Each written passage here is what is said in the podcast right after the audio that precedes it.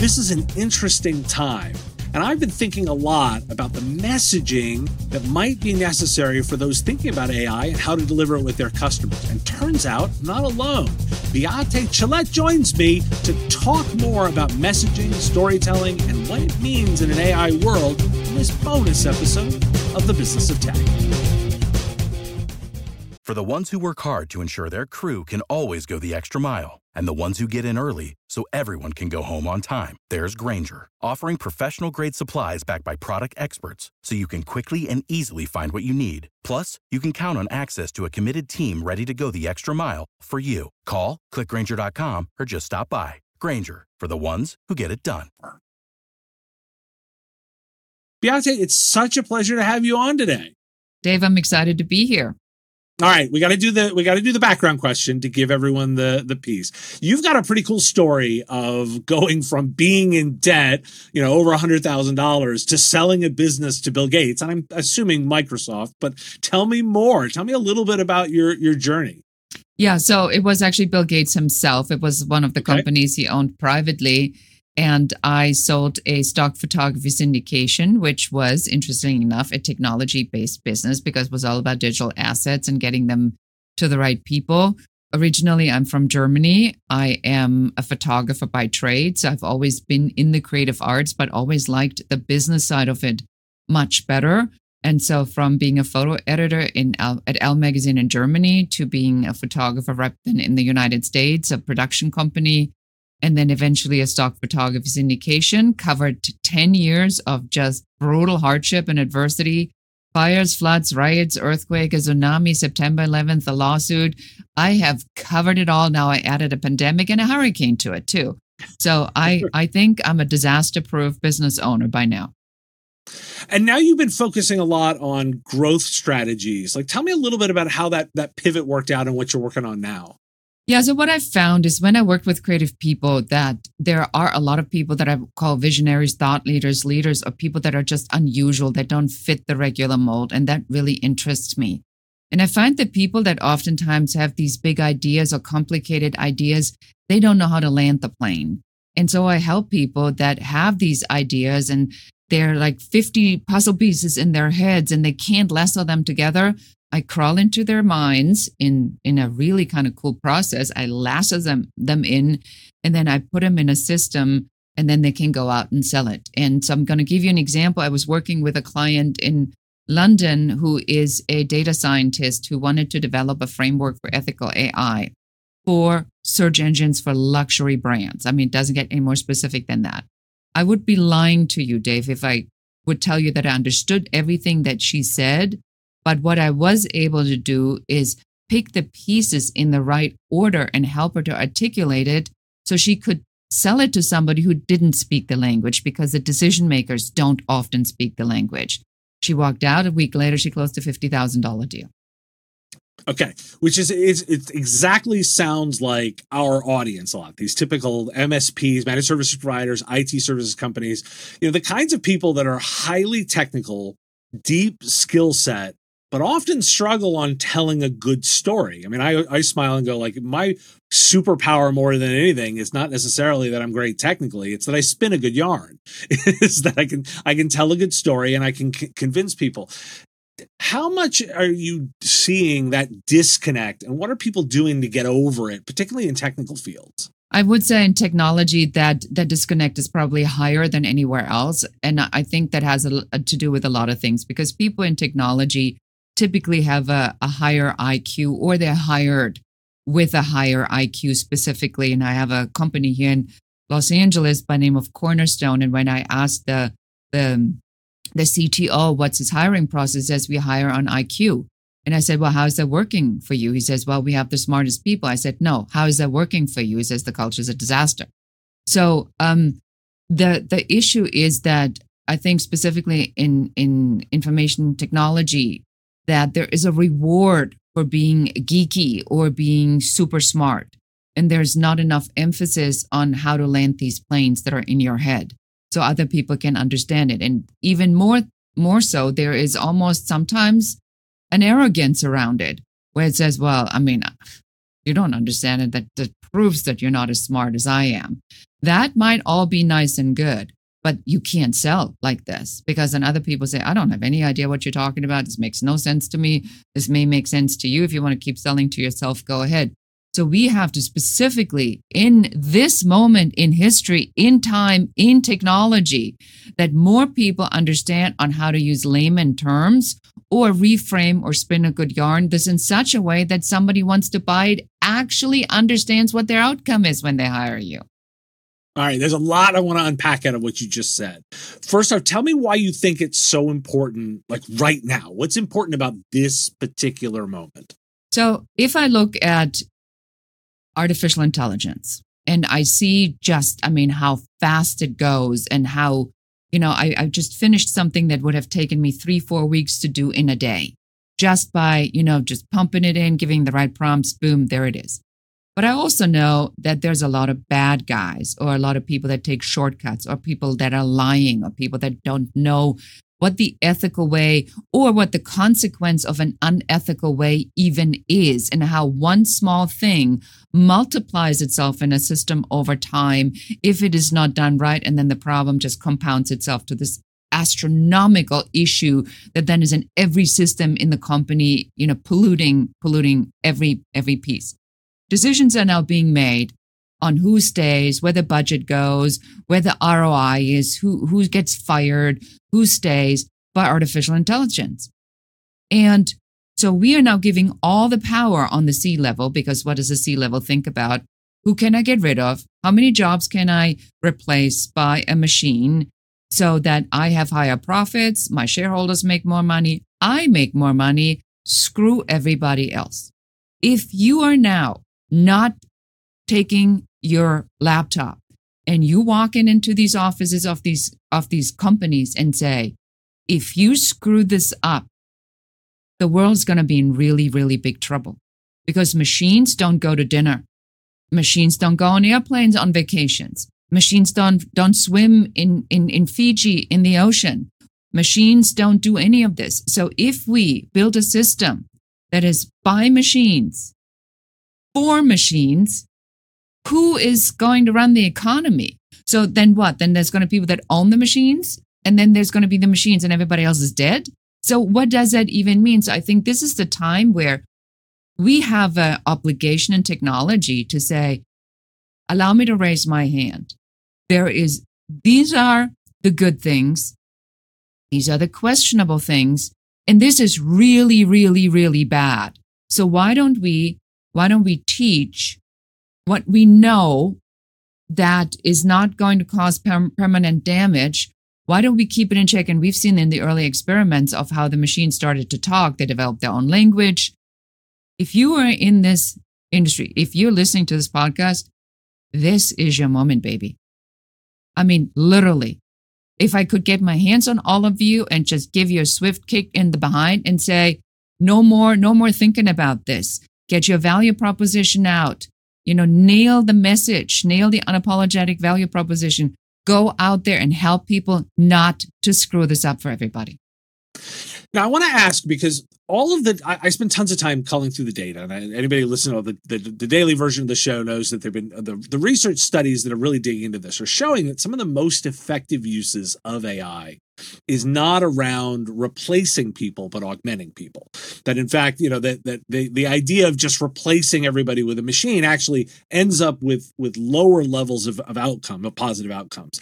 And that the best outcomes are actually not even empowering your best people with ai but taking your b players and making them better that that actually is the best usage. So if that's what the data is telling us, the research is telling us, kind of what what scenarios are you most worried about here that these non-technologists are going to latch onto?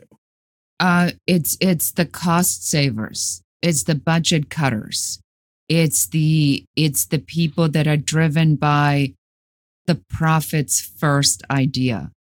When when we were outsourcing to China, we were outsourcing to China at these large quantities, and we dismantled all these factories in the United States because we could do it somewhere else cheaper and faster.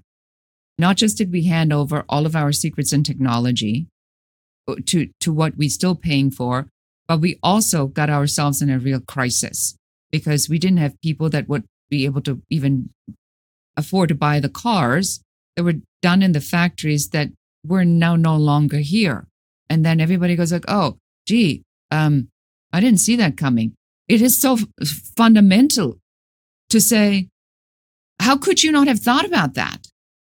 That's that's my point. Is that the people that are in the know, like you, your podcast, and who you reach, you need to speak up now because a lot of times the people that are making the decisions are dumb and reckless. that that uh, many of them are probably chuckling because that's oftentimes how users in general are described so so you're sitting now with a with an you know with a owner of one of these IT organizations or a managed services provider what are you telling them to focus on in terms of messaging to these customers what would Yeah. you tell them So the first thing I do is I say, let's let's do an exercise. Let's crawl into the minds of our our potential customer. Let's understand really in depth what is going on in their head.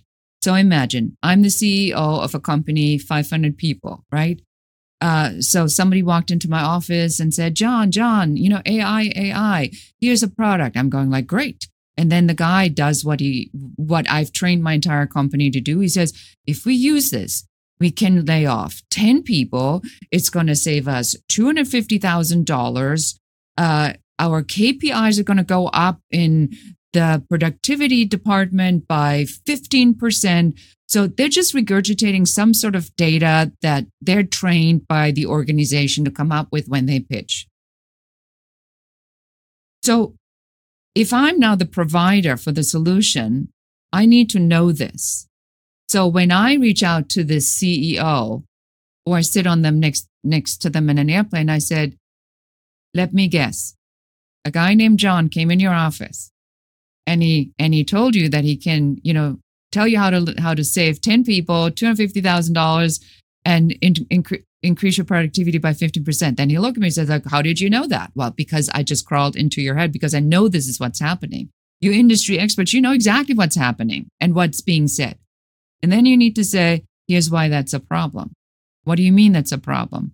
Well, when you do that without that, then the thing that you didn't want is going to become the thing in six months. And here's why. So you need to go in, and it's almost like you can't, you have to assume that they don't know because they do not know. So you have to bridge the gap between what their assumption is, right? Their base knowledge, which is rudimentary at best, your expertise. And then you have to figure out how to bridge that language of what you know with what they know in such a way that they'll pay attention to it. That is the biggest piece of that's the biggest problem I see in in in in this industry is because it is so difficult for people that do these complicated um, processes because then they think they dumb it down. And I think that you need to just let go. It's not about dumbing it down. It is that they really truly don't know. You have to be an educator first to, to help them to see what they don't know. Because if I don't know, I don't know. I may be dumb, I may be ignorant, but I'm not a subject matter expertise. That's why I'm hiring you. That's why I'm bringing you into my company. So be my subject matter expert, but not an arrogant prick, but a nice guy that explains it to me in such a way where I go, holy smoking mackerel, I had no idea. So where's the line when you advise you know companies to, to think this way? Where's the line in terms of expertise, in terms of education versus over information? Because they hire you because you're the expert. There's a lot they don't need to know necessarily, but they obviously need to have enough understanding to make good decisions. How do you advise on that line? I advise it's very simple. Take a piece of paper, and I want you to put three lines on this piece of paper. And the first one is what the problem is that they see. At the line on the other side, all the way on the other side, in the third column, you put in the solution that they want. That's the only two things you talk about. The piece in the middle, what you know and your solutions and how you do it, you do not get to talk about. All you refer to as my proprietary process will get you from the problem to the solution. That's it. That's simple. Well, for I'm going to chuckle and go, listeners, that's what we call business outcomes. Been talking about that on the show a lot. it's measuring business outcomes. Now, is is there? Let, let's go a little bit deeper there. Like, how? What's a good filter to think about as you're you're the person, you're the expert thinking about this? It seems simple. There's always a little bit more subtlety to that. What's the framing I need to keep in mind to make sure that I'm not too much in that middle bit? I think the litmus test is the puzzled face. okay. so so when when when they start to frown their eyebrows and and and and their eyes glaze over, then you probably have gone too far. That's why you, what we do is the solution is the signature growth system. So that's what I do. That's when people call me when they go and they say, Beate, this all sounds really great, but but I, I don't know how to do this. That's what I do. So I I put it in a system and then I say, okay, our transformational system takes you from a completely from from an uh, from an, a CEO who has a great vision for his company to a company that utilizes you know the new technology or is ready for the new technology in the best possible way. And our signature growth system has five steps. And in those five steps, in steps, step number one, we do a thorough analysis and a um, whatever a data conflict uh, diagram or whatever you want to call it you can throw some things in there that sound big but that are not too complicated that people can understand.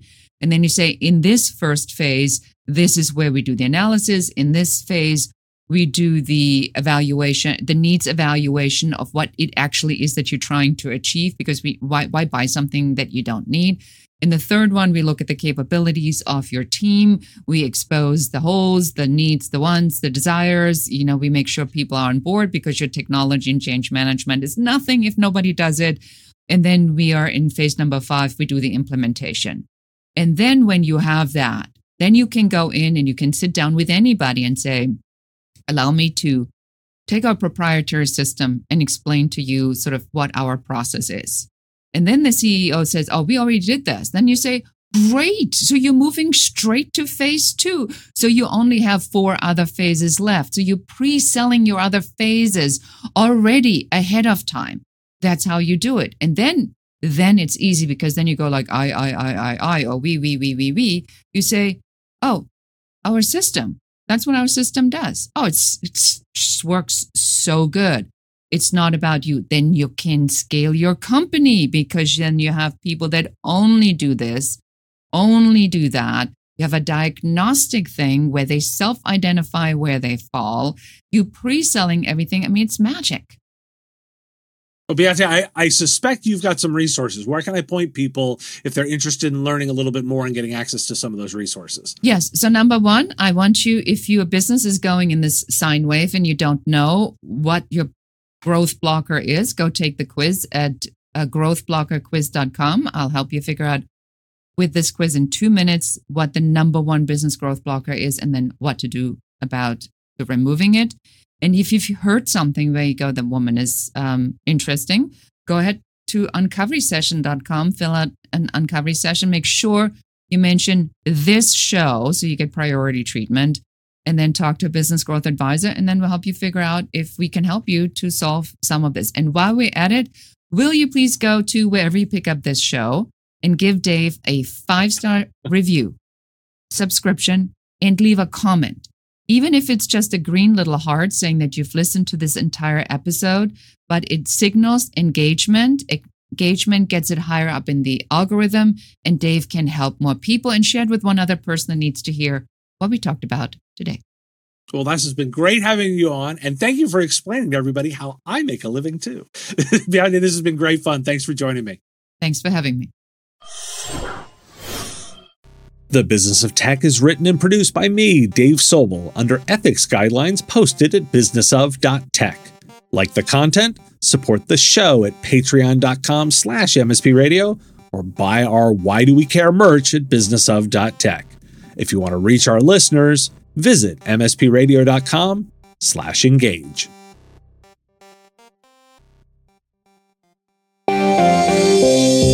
Part of the MSP Radio Network.